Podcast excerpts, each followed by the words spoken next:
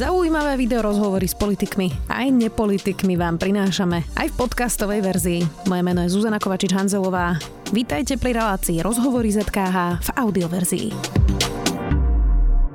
Na post generálneho prokurátora už raz zvolený bol, ale nikdy sa do kresla nedostal. Ivan Gašparovič ho totiž nevymenoval a na jeho miesto nakoniec nový parlament zvolil súčasného generálneho prokurátora Jaromíra Čižnára. Teraz sa pri novej voľbe hovorí opäť o jeho mene. V štúdiu Sme video vítam prokuratúra Jozef, Jozefa Čanteša. Vítajte. Ďakujem za pozvanie, rád som sem prišiel. Ja som si pozrela váš rozhovor pre hospodárske noviny a vy ste povedali, že viem si predstaviť nomináciu nepolitických subjektov, ale musel by som cítiť podporu. Čo to presne znamená? Budete teda kandidovať? No, uh, súhlasili by ste s tou nomináciou? To je asi tá správna otázka. Základom je povedať si to, že uh, predpokladám, že bude zmenená, zmenený spôsob voľby generálneho prokurátora. Ako viete, sú predložené dva návrhy zákonov a jeden zo strany poslancov Národnej rady, jeden zo strany generálnej prokuratúry a ja osobne veľmi vítam to, že prichádza k odpolitizovaniu procesu návrhu kandidátov na generálneho prokurátora a to tým, že sa rozšíri počet subjektov, ktorí sú oprávnení navrhovať. Pretože, to nebudú len poslanci? Áno, budú to aj e, napríklad Rada prokurátorov Slovenskej republiky, vedecké inštitúcie a vedecké pracoviská. To znamená, toto je základom k tomu, aby prišlo k vo fáze návrhov na kandidátov na generálneho prokurátora k odpolitizovaniu. E, vrátim sa teraz k vašej otázke. Tú podporu vnímam tak, že pre mňa je úplne zásadná otázka tá, či ma navrhne Rada prokurátorov Slovenskej republiky. Inými slovami, nebudem kandidovať alebo nepríjmem kandidatúru, pokiaľ neprejdem cez podporu prokurátorov. Čiže chcete cítiť akúsi podporu zvnútra Presne. inštitúcie, ktoré by ste šéfovali. Tak. A neviem si predstaviť, že by kandidoval prokurátor, ktorý by takúto podporu nemal. Lebo to je základ všetkého. Musia vás podporovať prokurátori. Každý šéf na ktoromkoľvek pracovisku, kde pracuje, musí mať podporu svojich kolegov, podriadených. Ak ju nemá, tak potom ako bude svoju funkciu vykonávať? Ďalej sú pre mňa dôležité tiež prípadné kandidatúry zo strany akademickej obce, aj zo strany vedeckých pracovísk, pretože toto je pre mňa signál, že by mohla byť podpora aj na strane týchto subjektov. Toto je pre mňa úplne základné, pretože eh, ak niekto sa stane generálny prokurátor, tak vždy je dôležité, aby to bol apolitický odborník a aby sa opieral podporu prokurátorov a akademické obce. Na konci dňa to ale bude politické rozhodnutie, pretože ano. budú hlasať poslanci. Už prebiehajú nejaké zákulisné rokovania? Rokovania prebiehali, podporu som dostal, ale kým to hovoriť nebudem, pretože najskôr si počkajme na to, keď Národná rada Slovenskej republiky upraví proces voľby generálneho prokurátora, lebo táto zmena ešte parlamentom neprešla, takže počkajme si, či to prejde, potom ak to prejde v tej podobe, ako to je navrhované, tak predseda Národnej rady vyhlási voľbu kandidátov na funkciu generálneho prokurátora a potom tie subjekty, ktoré sú oprávnené, začnú dávať návrhy. Uvidíme, ako to bude. Ešte sa dostaneme k tým detailom, ale predtým, než e, prejdeme ku generálnej prokuratúre, čo urobiť lepšie, čo zmeniť, aký je ten návrh zákona o voľbe, mám takú aktuálnu otázku. Vy ste profesor, uh, učíte na právo na Univerzite Komenského, ste veľmi vážený akademik. Teraz máme kauzu na Slovensku o plagiátorstve. Boris Kolár, Petra Krištúvková obaja vyzerajú, že naozaj veľkú časť svojej práce opísali. Boris Kolár je predseda parlamentu, má vysokú ústavnú funkciu a naozaj to vyzerá, že zobral viac ako 10 strán z knižky svojho vlastného školstva školiteľa, ktorý mu to nechal prejsť.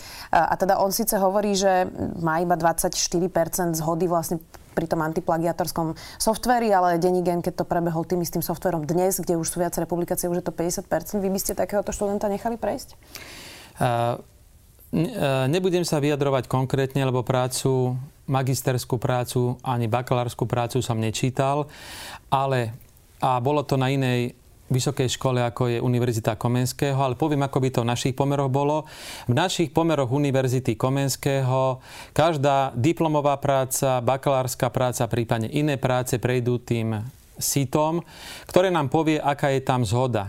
Ak je tam zhoda veľká, tak trvám na tom, aby ten, kto vypracuje napríklad oponentský podsudok, sa zaoberal tým, že čím je daná tá zhoda. Lebo niekedy je zhoda daná tým, že opíšete čas textu napríklad zo zákona.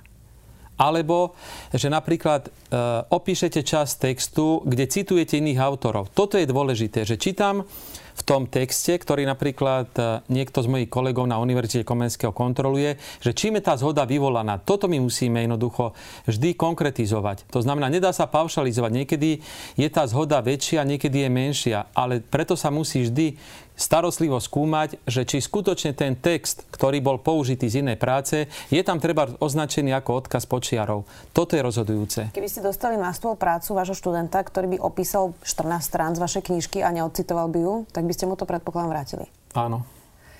Čím si myslíte, že vzniká takáto, ja neviem, či to nazvať úchylka politikov nejako zbierať tituly, lebo toto nie je zďaleka prvý prípad na Slovensku. Mali sme tu Jana Richtera, Renatu Zmajkovičovú, Jana Figela, Andreja Danka, teraz Boris Kolár, Petra Krištofkova. A čím to je, že tie univerzity na to pristúpia? Nehovorím, že Univerzita Komenského samozrejme. Uh...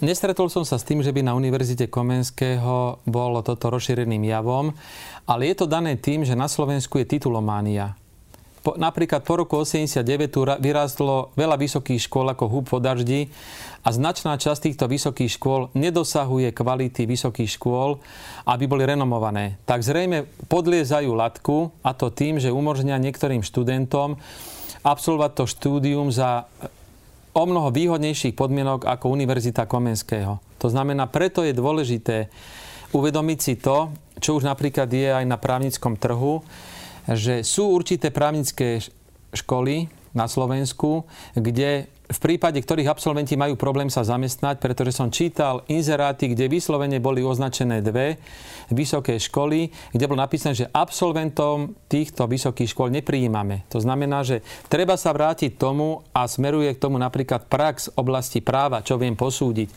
že je dôležité, kde ten absolvent tú právnickú fakultu skončí a potom sa zamestná.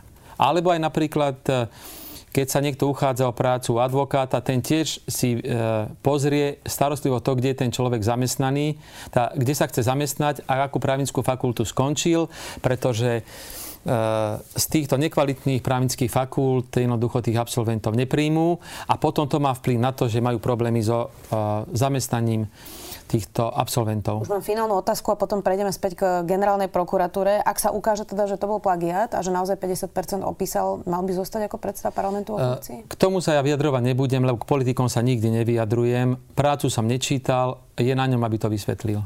Poďme teda späť k tej našej téme. Prokurátori sa bránia tomu, aby teda generálny prokurátor bol aj neprokurátor. To je teraz tá veľká diskusia. Ani prezidentka to nechce. Vy ste tiež povedali, že si myslíte, že by bolo lepšie, keby to bol prokurátor, ktorý by viedol generálnu prokuratúru. Čo konkrétne zvládne ten prokurátor lepšie ako neprokurátor v takejto funkcii? No, zvládne to, že pozná mechanizmus. Poviem teraz konkrétny príklad. E, v minulosti sa stalo to, že niektorí advokáti sa stali prokurátormi na okresnej prokuratúre. A podľa vyjadrenia mojich kolegov, niektorých okresných prokurátorov im povedali, že im trvalo rok a niekedy aj viac, než sa s tou prácou žili. Pretože to je úplne iný systém. To znamená, že od generálneho prokurátora, ktorý tento rok sa zrejme ujme funkcie, sa bude očakávať, aby od prvého dňa šlapal. A po druhé, je dôležité povedať to, že ten generálny prokurátor si musí získať dôveru všetkých prokurátorov, alebo prevažne väčšine prokurátorov. A tí prokurátori budú veľmi starostlivo zvažovať, že či nejde o človeka, ktorý má konflikt napríklad vo vzťahu k bývalému zamestnaniu, čo napríklad tento zákon nerieši. Alebo budú skúmať to, že či tam nie je nejaký konflikt e, s jeho predchádzajúcim spôsobom života.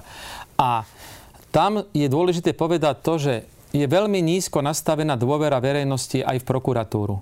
A musí to začať tak, že najskôr prokurátori budú veriť, že ich šéfom je človek, ktorý je eh, hodnoverný, odborne zdatný, je osobnosťou. A potom oni, keď budú mať istotu, že také, takéto niečo tu je a získa si ich dôveru, tak potom aj oni budú samostatne, nezávisle rozhodovať a potom aj tá verejnosť to pocíti, že tí prokurátori sú istí, nelavírujú, zákonne rozhodujú. A toto sa dosiahne tým, že prokurátori tomuto človeku budú veriť. Pýtam sa aj preto, že veľa sa teraz diskutuje o tom, aj medzi sudcami, ale aj na prokuratúre, že aby moc teda nezasahovala do ich fungovania, aby sa teda to neotváralo aj nesudcom, neprokurátorom. Ale teraz počúvame veľa aj o sudcoch a prokurátoroch, ktorí mali kontakty s Marianom Kočnerom. Vidíme Dobroslava Trnku, ten je teraz na disciplinárnej komisii, ktorá včera rozhodla, že sa to teda odročí, lebo chcú ešte stanovisko etickej komisie. A on to naozaj zvonka vyzerá tak, že tí prokurátori a sudcovia si nechcú medzi sebou sami urobiť poriadok? Uh, domnievam sa, že opak je pravdou. A teraz poviem prečo.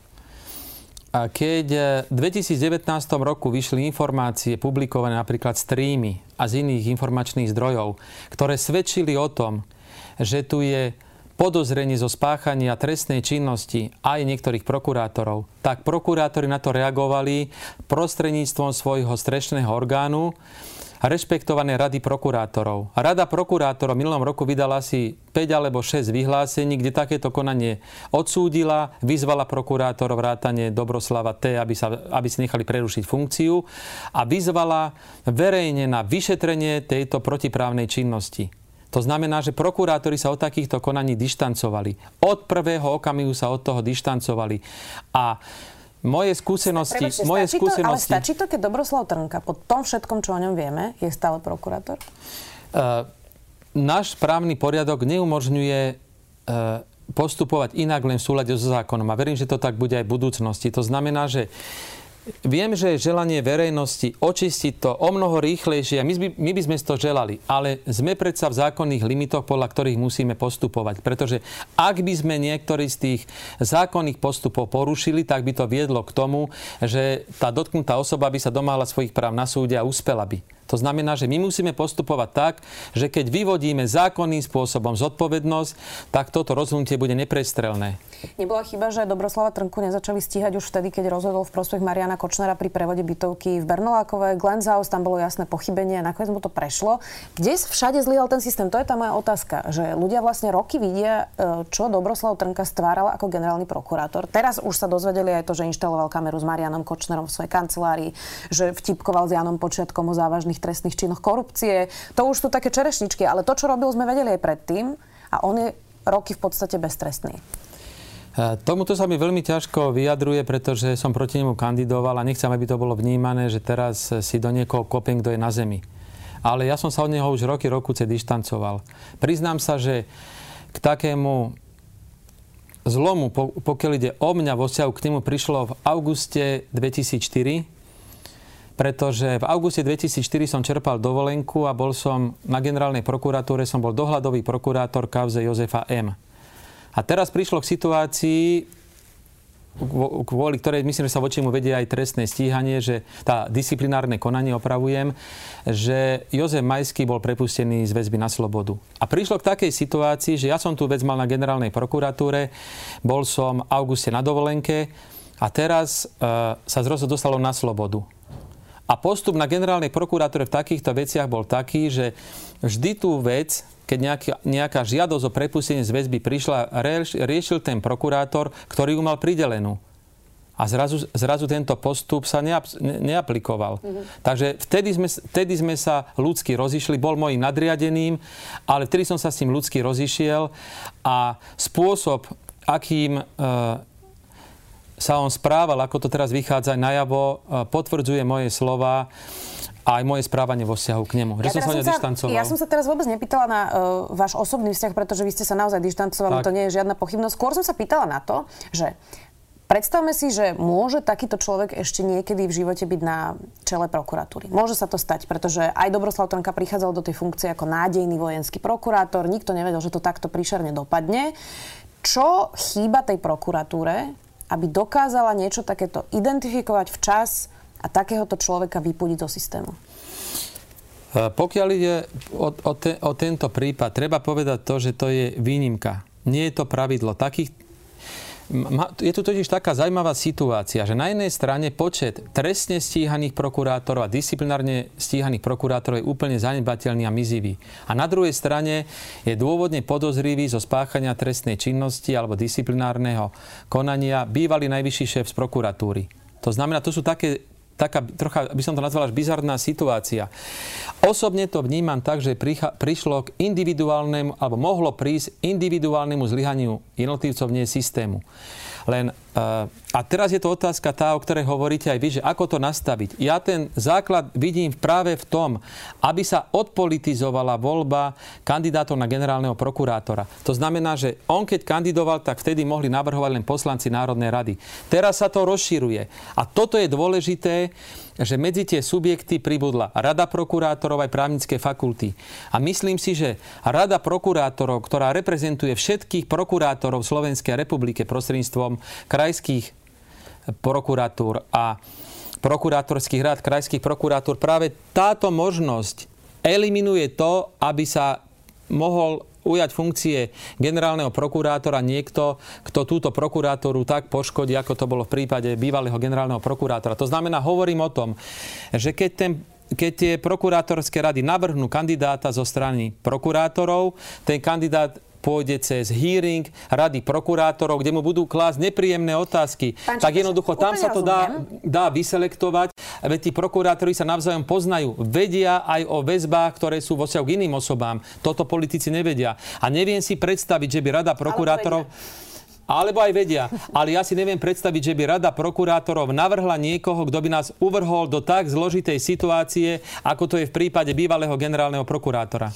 Návrh zákona hovorí aj o tom, že generálneho prokurátora by ponovom vedel parlament odvolať. A je to tam teda veľmi vágne napísané v tom zákone. Je tam len napísané, že by to bolo v prípade, ak by prestal plniť funkciu riadne, čestne, nezávisle a nestranne. Tak to mne vychádza, že je absolútne čokoľvek. Je toto správne, že je to takto vágne naformulované? Uh toto riešenie, tak ako je v tom návrhu poslaneckého návrhu zákona, osobne považujem za e, najväčšiu prekážku. Myslím si, že je, sú to právne neurčité pojmy, ktoré vlastne by generálneho prokurátora dostali do pozície, že mohol by byť kedykoľvek odvolaný. A práve ide o to, aby aj ten generálny prokurátor si uvedomoval, som tu na 7 rokov, budem zákonne rozhodovať, budem zákonne postupovať a nebudem musieť po- prizerať sa na takéto ustanovenie. Osobne očakávam, že toto ustanovenie návrhu zákona neprejde. Mali by to byť nejaké taxatívne vymenované situácie, možno v ktorých by to bolo možné, alebo to vôbec nie je treba podľa vás? Uh, myslím si, že súčasná právna úprava dôvodov zániku generálneho prokurátora je dostatočná, netreba ju meniť. Čo najzásadnejšie podľa vás treba možno systémovo zmeniť na generálnej prokuratúre? Čo tam doteraz nefungovalo a ak by ste sa stali generálnym prokurátorom hypoteticky, čo tam treba zmeniť? E, poprvé tam treba zmeniť to, že treba prokuratúru otvoriť. Ona je veľmi uzavretá a nebáť sa jednoducho tam pripustiť aj verejný prvok. Ten verejný prvok napríklad do výberových konaní, pretože z pohľadu prokuratúry aj budúcnosti považujem za základ, aby sa tam dostali najlepší právni čakatelia a najlepší prokurátori. Lebo keď máte kvalifikovaných, múdrych prokurátorov, takých je v súčasnosti väčšina a na tom treba budovať, ešte lepších nájsť, tak to je predpoklad tomu, že tí prokurátori sa nespreneveria svojmu povolaniu. Ďalej je to výberové konanie na miesta vedúcich prokurátorov, aby tam prišlo k situácii, že tí najlepší prokurátori, ktorých máme, sa prihlásia do výberových konaní a budú v nich úspešní. Ďalej otvoriť disciplinárne komisie, aby v disciplinárnych komisiách boli nielen prokurátori, ale laický prvok. Jednoducho otvoriť prokuratúru verejnosti a presvedčiť, prokurát, presvedčiť verejnosť, že prokurátori sa nemajú za čo schovávať, nemajú sa za čo hambiť, výsledky majú. A tu vidím ten základ nastaviť ju inak. nahrali, pretože Eva Mišiková hovorila uh, v diskusii denníka N, že bývalá elitná prokurátorka, teda kto ju nepozná, že od nástupu Dobroslava Trnku bolo 99% novoprijatých prokurátorov protekčných. Povedala, že o tom vedel každý na prokuratúre aj z hľadiska zloženia komisí, aj protekcie. Bol normálne zoznam, toto bol syn toho a tak ďalej. To povedala Eva Mišiková. Bolo to tak? Uh, k tomu sa vyjadriť neviem, pretože pani doktorka Mišiková bola tedy riaditeľka trestného odboru, alebo zástupkynia riaditeľa trestného odboru. Zrejme mal informácií viac ako ja. Ja som bol tedy radový prokurátor. Zástupcom riaditeľa trestného odboru som sa stal až v roku 2004. Ja na túto otázku poviem úplne zrozumiteľne. Ja som členom výberovej, výberovej komisie, dokonca predsedom, od roku 2017. Absolvoval som v rámci mojej komisie zhruba tri alebo štyri výberové kon, e, konania na miesta právnych čakateľov prokuratúry. Ani raz sa nestalo, že by za mňou alebo za členom mojej komisie prišiel niekto, aby intervenoval prospech inej osoby. Žiaden zoznam som nevidel a teraz vám poviem dva príklady, ako som postupoval. Na poslednom výberovom konaní, ktoré bolo tento rok, sa hlásil doktorant z mojej katedry. Išiel som za riaditeľkou osobného úradu a povedal som, prosím, aby tento do mojej komisie neišiel, pretože je tam možný konflikt záujmov. Neišiel do mojej komisie. A druhá vec, v komisii, ktorej predsedám a za tých ľudí ručím, že sme objektívne skúšali, bola a uchádzala o miesto právneho čakateľa prokuratúry aj dcera jedného zamestnanca prokuratúry, ktorého poznám osobne a nebola úspešná. To znamená, že toto sú dva príklady nasvedčujúce tomu, že v komisii, ktorej predsedám, sa ani raz nestalo, že by tam niekto intervenoval alebo že by sme niekoho poškodili. To by som nikdy nepripustil. Aj mojich 21 rokov na právnickej fakulte svedčí o tom, že nikdy som nikoho nevyhodil, kto vedel a nikdy u mňa neurobil niekto, kto nevedel. Dobre, rozumiem, ale teda hovoríte, že treba otvoriť aj tie, uh, aj tie výberové konania, tak. čiže asi úplne všetko nie je v poriadku pri tých výberových konaniach. Uh, je, ja som presvedčený, že v tých výberových, e, tých výberových konaniach, ktorých sa zúčastňujem ja, je všetko v poriadku. A verím tomu, že to je aj v prípade iných výberových komisí, nielen mojej. Ale treba to otvoriť kvôli tomu, aby, aby aj verejnosť videla, že my objektívne vyberáme tých právnych čakateľov prokuratúry. A jednoducho nebraníme sa tomu, tam nech príde aj verejnosť alebo tretí sektor, ale ja podporujem to, aby tej komisii bol jeden člen, neprokurátor, aby aj on mohol položiť otázku, lebo viete, my prokurátori sa sústredíme najmä na trestné právo, menej na netrestné právo a nech tam príde niekto z právnické fakulty a kladie otázku napríklad aj z ústavného práva, aj z iných odvetví, aby sme mali možnosť zistiť komplexne toho právneho čakateľa mhm. prokuratúry. Mm. Tiež treba zaoberať sa napríklad tým, čo je e, niekedy spochybňované a to je ten test, že je najskôr, totiž oni tí právni čakatelia možní píšu najskôr test a ten test je, sú výhrady také, že sa vlastne mechanicky opravuje. A tu by som videl... Áno, áno, a tu by som, lenže prečo sa to nerobí? Pretože my nemáme program. My nemáme program. To znamená, že tu vidím riešenie v tom, že sa zakúpi licencovaný program a to tak, že keď ten právny čak, ten právnik, ktorý chce byť právnym čakateľom prokuratúry, vyplní test, dá to do počítača a ten počítač s licencovaným programom mu oznámi hneď výsledok a je to nespochybniteľné. Mm-hmm. Takže toto vidím ako riešenie. Jan Šanta povedal pre denník SME, e, špeciál, teda prokurátor špeciálnej prokuratúry, že si myslí, že do budúcnosti by mal každý prokurátor verejne vysvetliť aj na tlačových konferenciách každé zvláštne rozhodnutie, ktoré bude vzbudzovať nejaké podozrenia. Súhlasíte? Ja si myslím, že to závisí od prokurátora, lebo nie každý prokurátor je mediálne e, zručný, to znamená, že niekto vie výborne písať a aj vystupovať na súde, ale mediálne by to možno vedel e, horšie podať. To znamená, že ja podporujem to, aby prokurátori mali širšiu možnosť, ako je tomu v súčasnosti, svoje rozhodnutia vysvetľovať, ale nie som za to, aby to bola uložená povinnosť. Ale v prípade, ak by sa prijalo rozhodnutie, ktoré by zbudzovalo širšiu pozornosť, je potrebné, aby ho prokurátor vysvetlil. Som za. Ale nemôžeme to niekomu uložiť ako povinnosť, lebo niekto, niekto nie je natoľko zručný. Ale to sa dá vytrenovať predsa. Ak, ak, tak, ak by to bolo, tak som za. Ja s tým nemám problém. Nech tie rozhodnutia sa vysvetlia a som za to, aby ďaleko väčší počet rozhodnutí prokuratúry bol aj na internete aby si tá verejnosť mohla vytvoriť názor na rozhodnutie v konkrétnych veciach. Niektoré sú, ale nie všetky. Takže aj toto je cesta. Veľa sa teraz diskutuje o tom, um, čoho sa majú sudcovia alebo prokurátori zúčastňovať, akých akcií tak. a ktorých vlastne už nie. Každý to má nejako sám v sebe teda stanovené. Videli sme Lenku Praženkovú, ktorá bola predsednička súdnej rady, e, že bola na zabíjačke advokátskej kancelárie. Tam sa teda objavil Marian Kočner, ona tvrdí, že potom odišla. Ale vôbec vzbudila debatu aj, že či by sudcovia napríklad mali chodiť na akcie advokátskych kancelárií, keď potom vlastne môžu rozhodovať o prípade toho advokáta a mohlo by sa to javiť, že to teda nie je úplne spravodlivé. Vy to sám v sebe máte ako určené? Boli už sudcovia ústavného súdu, ktorí hovorili, že od vstupu do funkcie boli osamelí a že vôbec nikam nechodili. Potom Lenka Praženková hovorila, že na niektoré také akcie chodí. Vy to máte ako?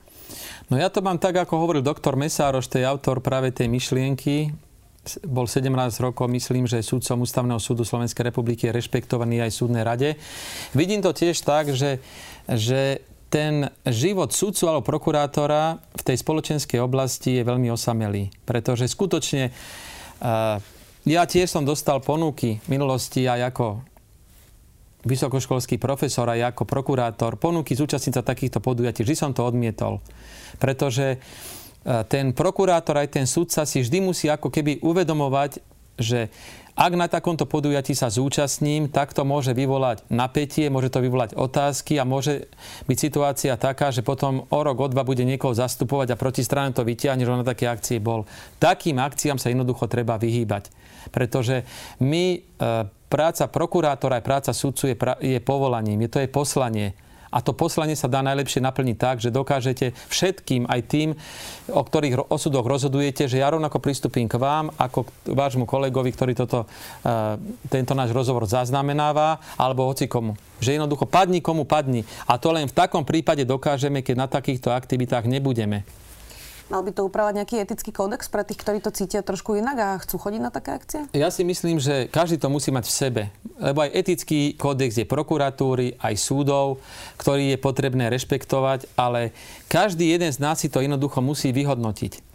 Pretože je iné, keď napríklad Slovenská advokátska komora robí začiatkom kalendárneho roku spoločenské podujatie, kde sa zídeme v rámci takéhoto podujatia a tribíme si názory, alebo sú vedecké konferencie, na ktoré chodím ja, kde chodia aj sudcovia, aj prokurátori, aj advokáti, aj policajti. Tak tam si tribíme názory. Tam je to úplne zrejme, že predmetom tohoto stretnutia je práca. Je práca. Uh-huh. Ale treba oddeliť prácu od možných aktivít, kde človek môže byť potom kompromitovaný. Mám pre vás záverečnú otázku. Vás už teda raz zvolili za generálneho prokurátora, ale teda prezident Ivan Gašparovič vás vtedy nevymenoval. Keby sa vám to podarilo tentokrát, považovali by ste to za nejaké zadozučnenie? Považoval by som to za zadozučinenie v prípade, ak do toho pôjdem a ak hlavne dostanem podporu zo strany Rady prokurátorov a akademické obce. A bolo by to završenie takého oblúka spravodlivosti. A bol by to možno dôkaz tomu, že tá spravodlivosť je síce slepá, tak aj zobrazovaná, ale v reálnom živote tá spravo- cesta k tomu, keď sa človek do, e, dostane k spravodlivosti, je možno, že dlhá, trnistá, ale na konci môže byť korunovaná aj úspechom. Takže v takomto kontexte by som to chápal. Uvidíme, ako to celé dopadne. Ďakujem, že ste prišli do. Vidím, že ste si našli čas. Dnes to bol Jozef Čenteš, prokurátor a vysokoškolský pedagóg. Ďakujem. Ďakujem veľmi pekne a pekný zvyšok dňa vám želám.